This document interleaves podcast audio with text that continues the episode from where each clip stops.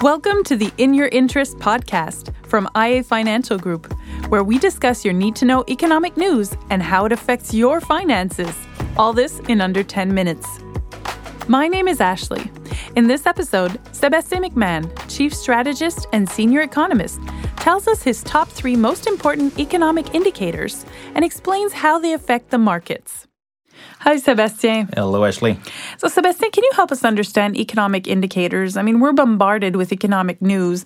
How can we determine uh, what is relevant to help us make decisions and what is not? Sure. I mean, the, the work of an economist or a portfolio manager like myself, it's all about sorting out the noise from the signal in the economic news that we get. So, there's economic news coming out every day in uh, Canada, in the US, around the world. So, our job is mostly to figure out uh, where do we see turning points in the data points that we have? So, for example, if we uh, are in a long-term economic uh, growth environment and uh, the economic data that we see coming out is starting to uh, change the tone, then we're going to be paying more attention to uh, these new data points rather than those that confirm the trend. So there's so many indicators out there and depending on the environment, we don't look exclusively at the same ones over and over. Right. And what would you consider your top three?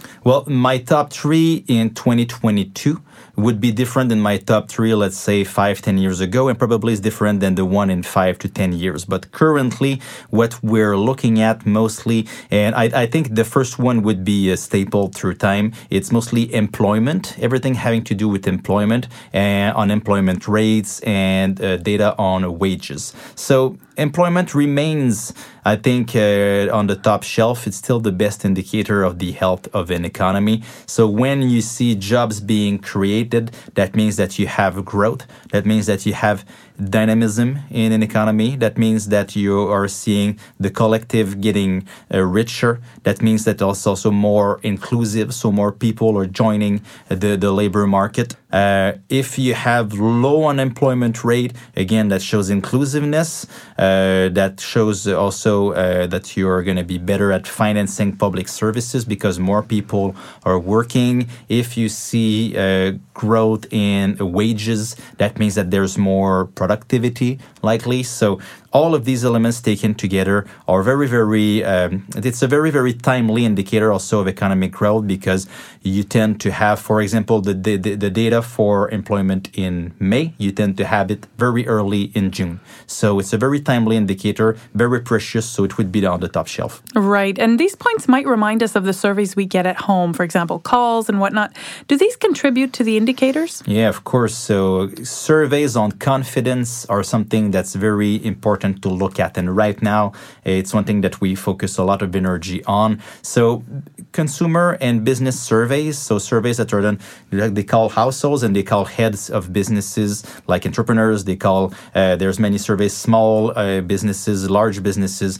So that kind of gives you a window to the future at uh, turning points. So let's say you've been in an expansion for many, many years, and then you start to see confidence turn lower. Usually that means that probably households, for example, will be you know, maybe shying away from getting a new home built or just buying a new house or buying a new car or just buying some new furniture. So they'll be keeping money in their pockets. And that's how you get economic slowdowns.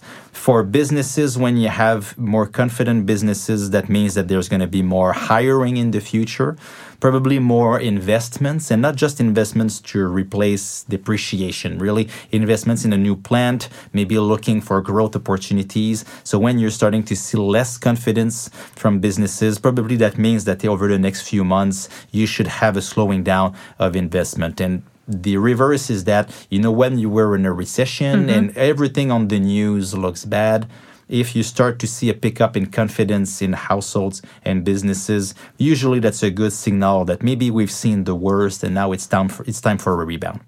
Got it. So this will most likely influence banks and loan rates, right? Yeah, exactly. So central banks, the decisions that they make probably would be uh, the last one here in the top three. Uh, central bank decisions have been very important uh, for the last 10 to 15 years, uh, especially for the markets, what we call the uh, rent of money, so the cost of borrowing.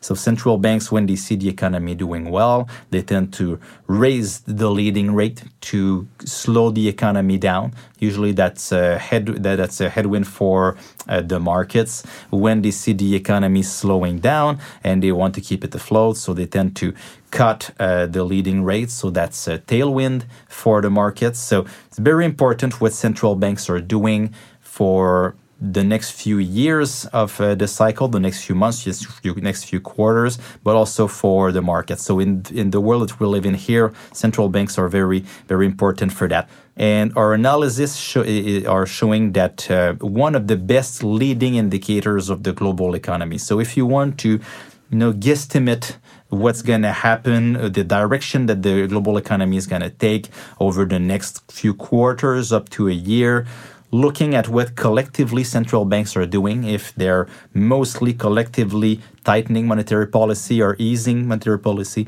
that's a very strong leading indicator of the economy, of corporate profits, so also of the stock market.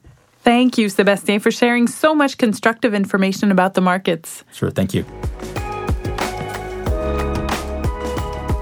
Love this podcast? Want to know more about economic news? Follow our In Your Interests podcast, available on all platforms. Visit the economic news page on ia.ca or follow us on social media.